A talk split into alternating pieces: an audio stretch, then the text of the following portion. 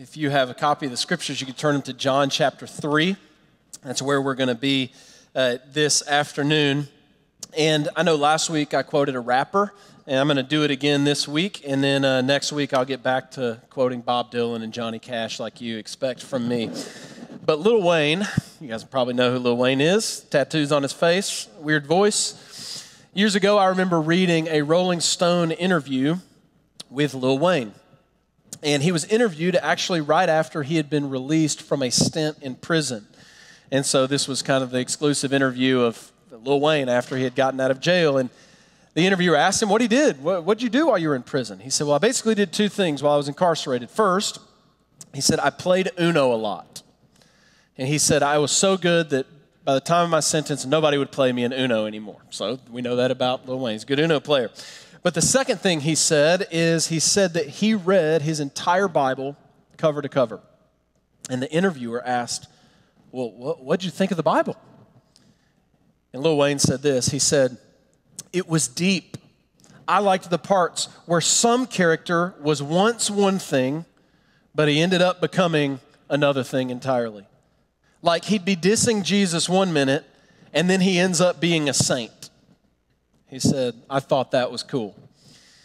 That's actually a very profound insight from Lil Wayne because Lil Wayne recognized a central theme of the scriptures that's important for all of us to understand, and that is that the scriptures are chock full of people who were once one thing, one type of person on one type of path, but then they met a man named Jesus of Nazareth.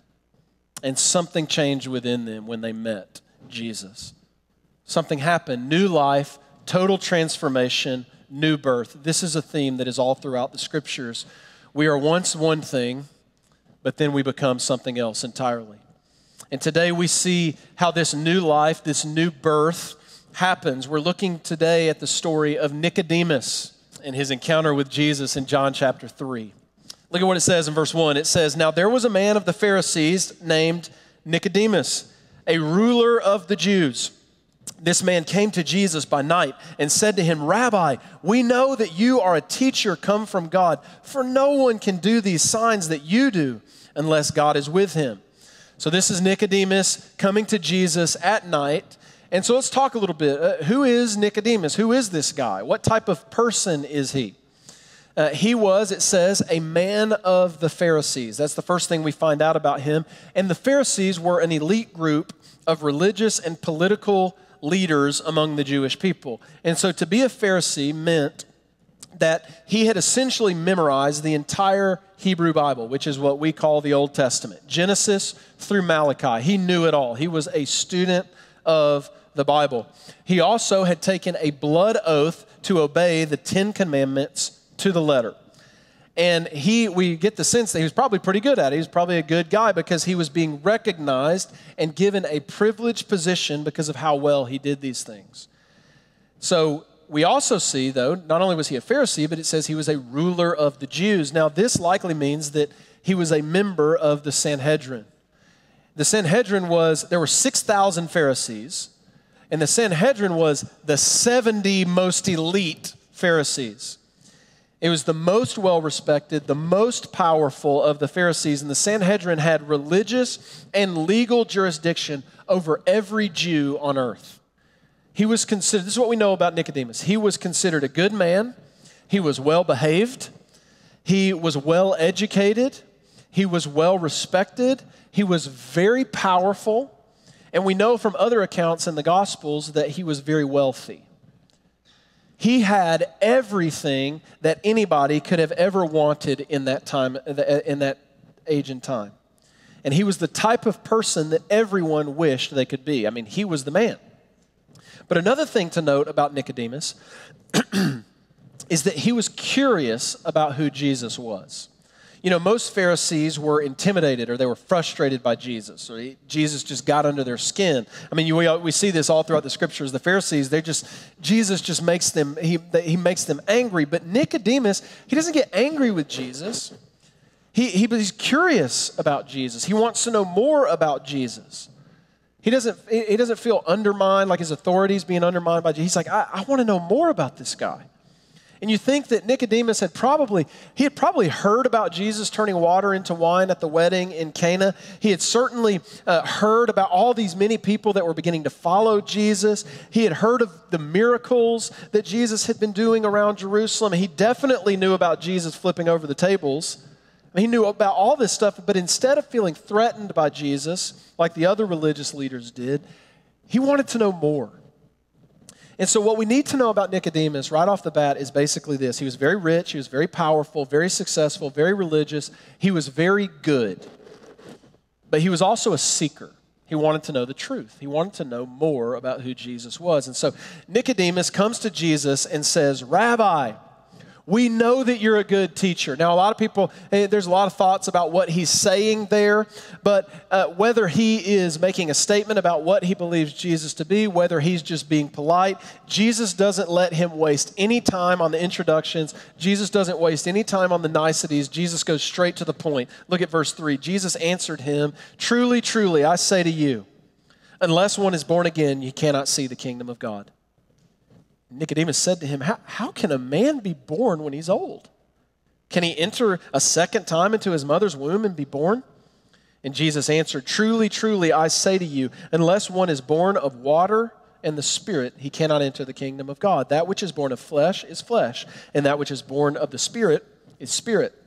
Do not marvel that I said to you, You must be born again. The wind blows where it wishes, and you hear its sound, but you do not know where it comes from or where it goes. So it is with everyone who is born of the Spirit. So here's what Jesus says to Nicodemus He says, Nicodemus, you must be born again, or you cannot see the kingdom of God. Nicodemus, Jesus says, you do not enter the kingdom of God. You cannot enter the kingdom of God because of who your parents are. You cannot enter the kingdom of God because you've memorized your Bible. You cannot enter the kingdom of God because you have status or because you have wealth or because you have privilege or because you wear, you know, a funny uniform because you're a Pharisee or whatever. You cannot enter the kingdom of God because you've obeyed the Ten Commandments. You cannot enter the kingdom of God because you've been some level of awesome and been recognized for it. You cannot enter the kingdom of God, Nicodemus, unless you have been born again, unless you've been given new life. And on one level, I bet this shocked Nicodemus. Verse 7 says he marveled. I get the picture of him just like jaw on the ground, like, what? Jesus, what are you saying? I've been doing all these things my whole life as a way to serve God, as a way to honor God. My intentions have been good. I've been seeking God. I've been seeking to honor God. It's why I studied my Bible so hard. It's why I've worked so diligently to obey the commandments. It, but you're saying I've got to start over? You're saying I've got to be born again? What does that even mean? Now, I just want to stop here. And I want us to consider something. Think about this. In the minds of a first century Jewish person, Nicodemus had it all. I mean, Nicodemus had the life that everybody would want to live. So, why was he sneaking around at night seeking answers from Jesus of Nazareth? Jesus wasn't a Pharisee. He certainly wasn't a member of the Sanhedrin. He was just a carpenter's son from Nazareth, people thought. What could Nicodemus, the great Nicodemus, what could he possibly need from Jesus? Here's what I think I think Nicodemus did have it all. And I think he was well recognized for his religious commitments, and he was well respected, and he was given privilege and authority and power. But I also think that deep down, he knew something in his life was missing. His religious achievements, his social achievements, his wealth, those things weren't fulfilling him like he expected. Maybe Nicodemus was thinking, I've got it all.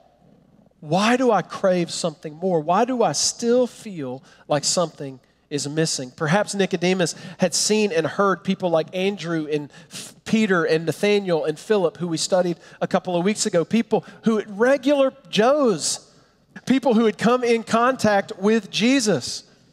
And now they had a joy, a fullness that Nicodemus could not figure out why or how. These are just regular people. How can they have so much joy? And maybe Nicodemus thought to himself, I have more and I have accomplished more than all of these people. So why do they seem to have more joy and more, more fulfillment than I possess? I think maybe that's why Nicodemus approached Jesus that night. Now, I know many of you, most of you, are aware that in a couple of hours, the Super Bowl is going to start. And the big story tonight is that Tom Brady is 43 years old and he's playing in his 10th Super Bowl. Now, Tom Brady is worth over $200 million. Most people believe that he is the best quarterback to ever play the game of football. He is very handsome. He is married to a supermodel who, by the way, is worth twice as much as he is. So put them together, they're worth $600 million. He has the life that we all wish we could have. He lives in sunny Florida, too. He's in Tampa Bay right now, which is much better. They probably got better weather than we have right now. Surely we would think a guy like Tom Brady, supermodel wife, hundreds of millions of dollars. He plays quarterback. He's playing for the Super Bowl. He's got rings. He's got trophies. Surely we would think he is fully satisfied in this life. And all the problems that you and me, that we kind of walk around in our little normal everyday lives, surely he doesn't have the emptiness and the longings that we have because he's got it all. Well, years ago, Tom Brady was interviewed on 60 Minutes. And this is what he said. He said, Why do I have all these Super Bowl rings and still think there's got to be something greater out there for me? I mean, a lot of people would say, hey, man, this is what it is all about. I reached my goal, my dream, my life. But me, I think, and you, there, if you've ever seen the interview, he almost cracks a tear. He says, God, it's got to be more than this. I mean, this isn't, this can't be what it's all cracked up to be. Tom Brady says that. And Steve Kroft, the reporter, said, Well, well Tom, what do you think the answer is? He said, I wish I knew. I wish I knew. I love playing football and I love being quarterback for this team, but at the same time, I think there are a lot, of, a lot of other parts about me that I'm trying to find. Tom Brady, the man who has it all, is still seeking something that will satisfy.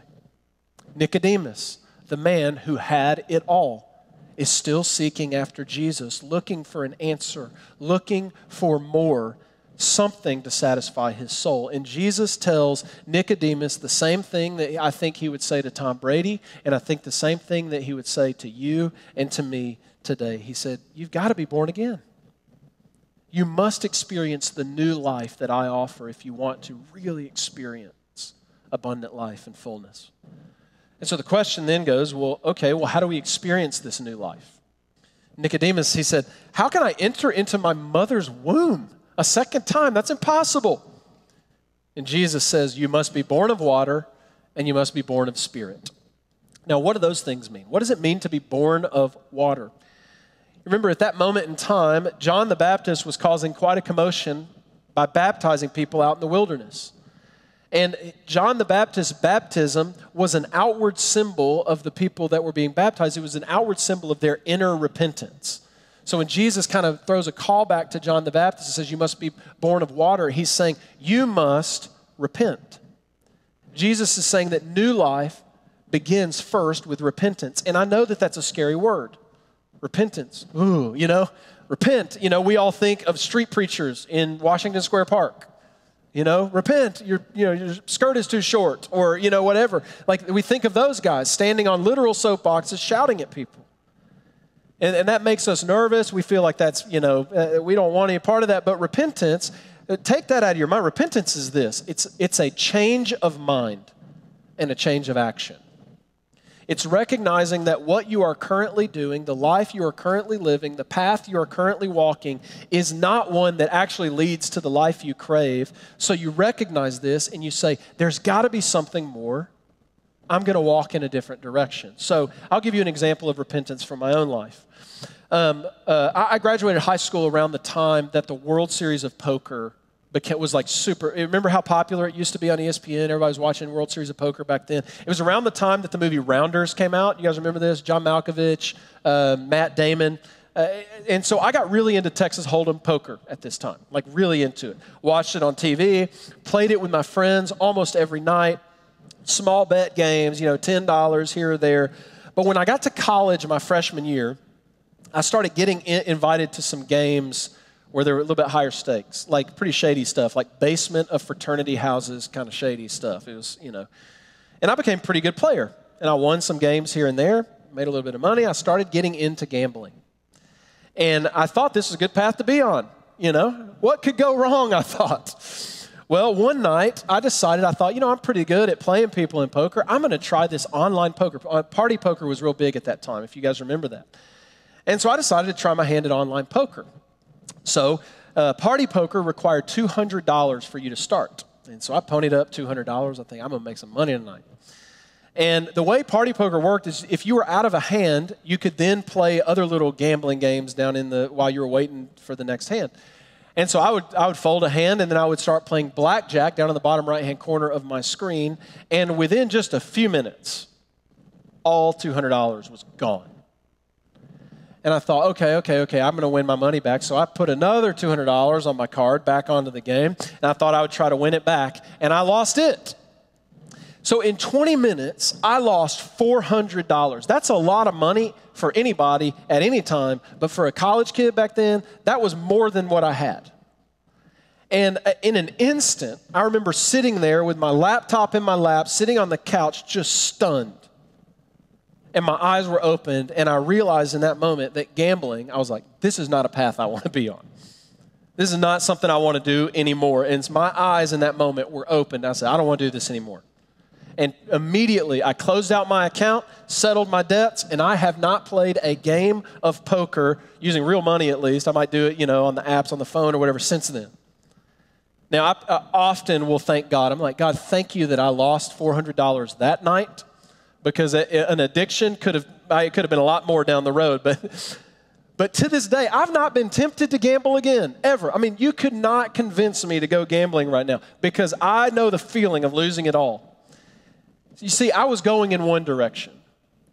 Something happened in my life that made me recognize that I don't want to go that direction anymore. I stopped, I had a change of mind, and then I had a change of action. I went a completely different direction. That is what repentance is. You, you have a change of mind and then a change of action. And what that looks like on a grander spiritual scale, spiritual scale is this when you recognize that whatever you are seeking for ultimate joy and meaning and satisfaction, when you recognize that it does not give you what it promises. Look, career is a good thing. But a lot of people move to New York thinking that if I succeed in this industry, then I will be fulfilled. And what happens is so many people achieve their dreams in their city and they go, surely that can't be all it is. And repentance is recognizing, okay, saying to yourself, you know what? Maybe career's a good thing, but I should stop seeking my life in this thing. Maybe it's maybe life is found somewhere else. You see, for Nicodemus, it meant that if he wanted to experience new birth, he would have to recognize that his status, wealth, privilege, and religiosity could not give his life ultimate meaning and ultimate satisfaction. It could not take away the feelings of guilt and shame. I mean, you guys ever been there? You, you, you, you accomplish your goals, you get a raise at work, and then you come home and you, you still feel the same shame, still feel the same guilt. I think Nicodemus recognized this. He's like, man, look at, I'm a Pharisee. I am the man. The equivalent of Super Bowls and championships. And, but that can't take away feelings of guilt and shame. And nothing you can do, no status, no wealth, no privilege can secure God's favor, and none of those things can give you the promise of eternal life. And so, repentance for Nicodemus meant that he would need to recognize this and then turn his life and point his life in a different direction. You see, new birth, new life begins with repentance. But it isn't repentance alone that gives us life, we need something else. We need to be born of the Spirit. Now, how does that happen? By faith. Jesus tells Nicodemus, he said, Nicodemus is confused. He's like, what in the world? Like, what, how do I be born of the Spirit? How can I, how can I experience this? And look at what Jesus says to Nicodemus. He says in verse 14, he says, As Moses lifted up the serpent in the wilderness, so must the Son of Man be lifted up. We'll get to that in a moment. He says that whoever believes in him may have eternal life. For God so loved the world. All right, I know most of you have heard this verse a billion times before. Don't let it fly over you right now. Listen to the words of this verse. For God so loved the world that he gave his only Son, and that whoever believes in him should not perish, but have eternal life. For God did not send his Son into the world to condemn the world, but in order that the world might be saved through him. Whoever believes in him is not condemned, but whoever does not believe is condemned already because he has not believed in the name of the only Son of God. So Nicodemus, he knew the Old Testament really well. He had studied it, that was his job. So Jesus mentions a story that he would have been very familiar with. He says, As Moses lifted up the serpent in the wilderness. Now, this come, this is a reference to the book of Numbers, chapter 21. It's February, so you guys should probably be getting close to Numbers in your Bible reading plan. And it's this Numbers 21 is awesome. So God is leading the people of Israel into the promised land. Uh, he's in, they're in the wilderness. He's leading them into the promised land. But they begin to grow impatient because they've been in the wilderness for so long. And they wonder, why is it taking so long? When are we going to get to the promised land? And they begin to doubt God. And they began to complain about God. And they began to worship other gods. And they started going, trying to find other things other than God to satisfy themselves. but then in the desert, one day, they're attacked by a pit of serpents and the serpents bite everyone. The people are screaming. There's all this commotion. They're in pain, and they are all dying from the poisonous venom that is running through their veins. So just think of the scene. think of the scene of all these people in the desert.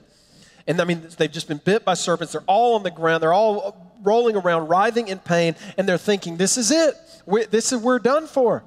This is it the, the, the, the, venom is coursing through their veins. And like, what, how can they get out of this situation? There's no way they can save themselves. So God, in his mercy, tells Moses, make a bronze serpent, put it on a pole on top of a hill, and lift it high for everyone to see.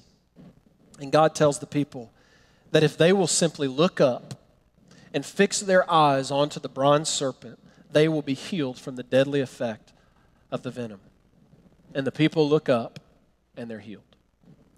And Jesus says, in the same way, Nicodemus, you've heard this story many times. In the same way, though, the Son of Man must be lifted up, that whoever believes in him would have eternal life. So Nicodemus knew this story.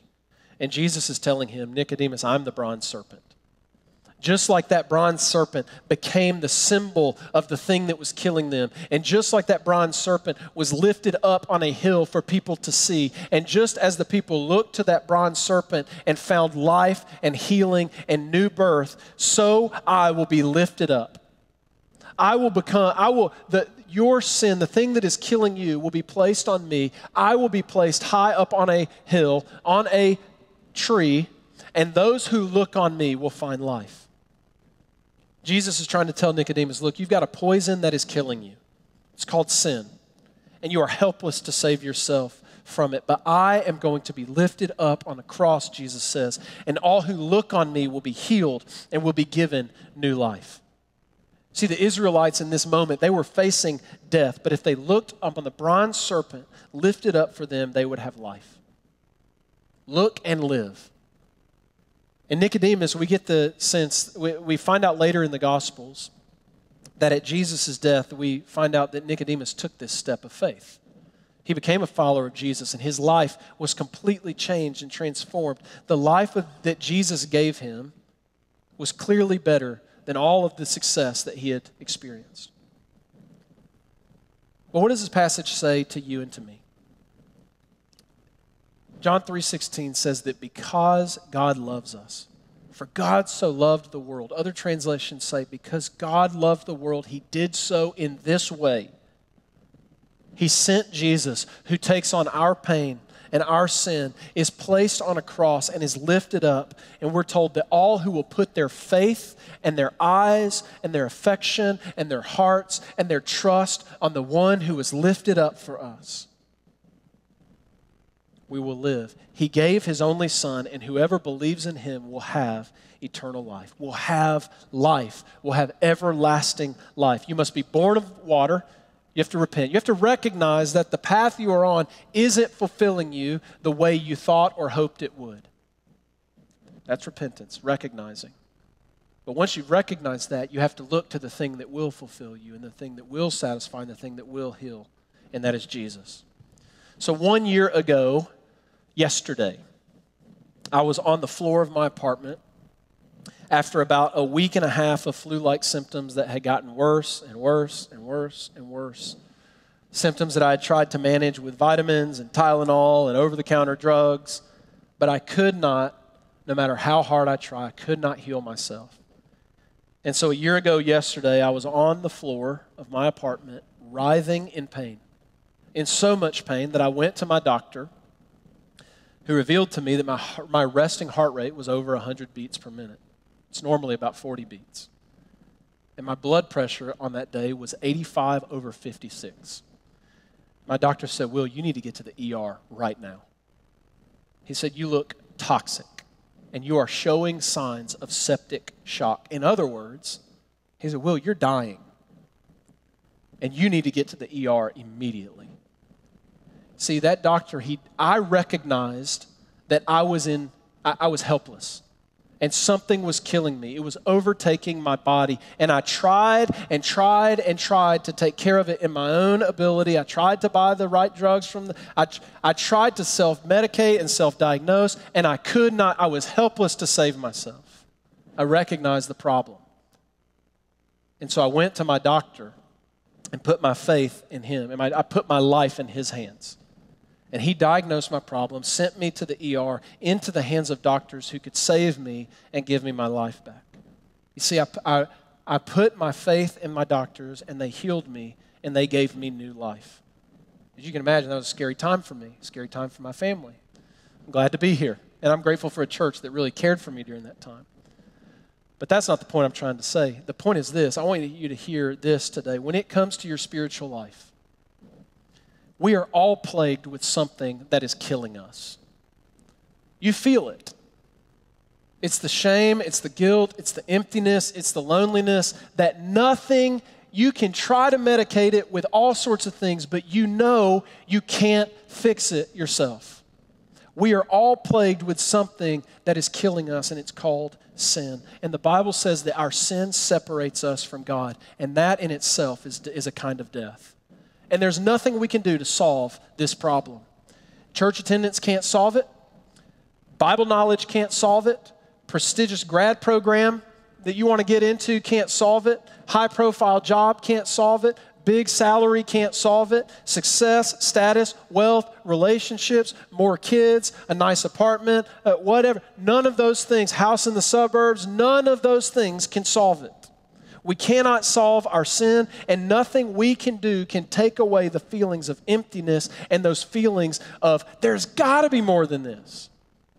When we recognize this, when we recognize that we are helpless to, to medicate and to heal ourselves, that's called repentance. That's the first step of repentance. It's a recognition when we stop looking to those things to heal our loneliness or our emptiness, that is a recognition of what is killing us. But then faith is when we look to the one who can heal the one who can give meaning to our lives, the one who can give life to us, the one who can lift those feelings of guilt and shame, the one who can give feelings of identity and worth and joy and meaning into our lives. When you look to Him, when you place your faith in Him, He promises that He will heal your sin, He will give you new life, and that is a life that is abundant, is full, and is eternal. And whether you never win a Super Bowl or whether you never get the job that you want, you can still be satisfied because Jesus has given you life.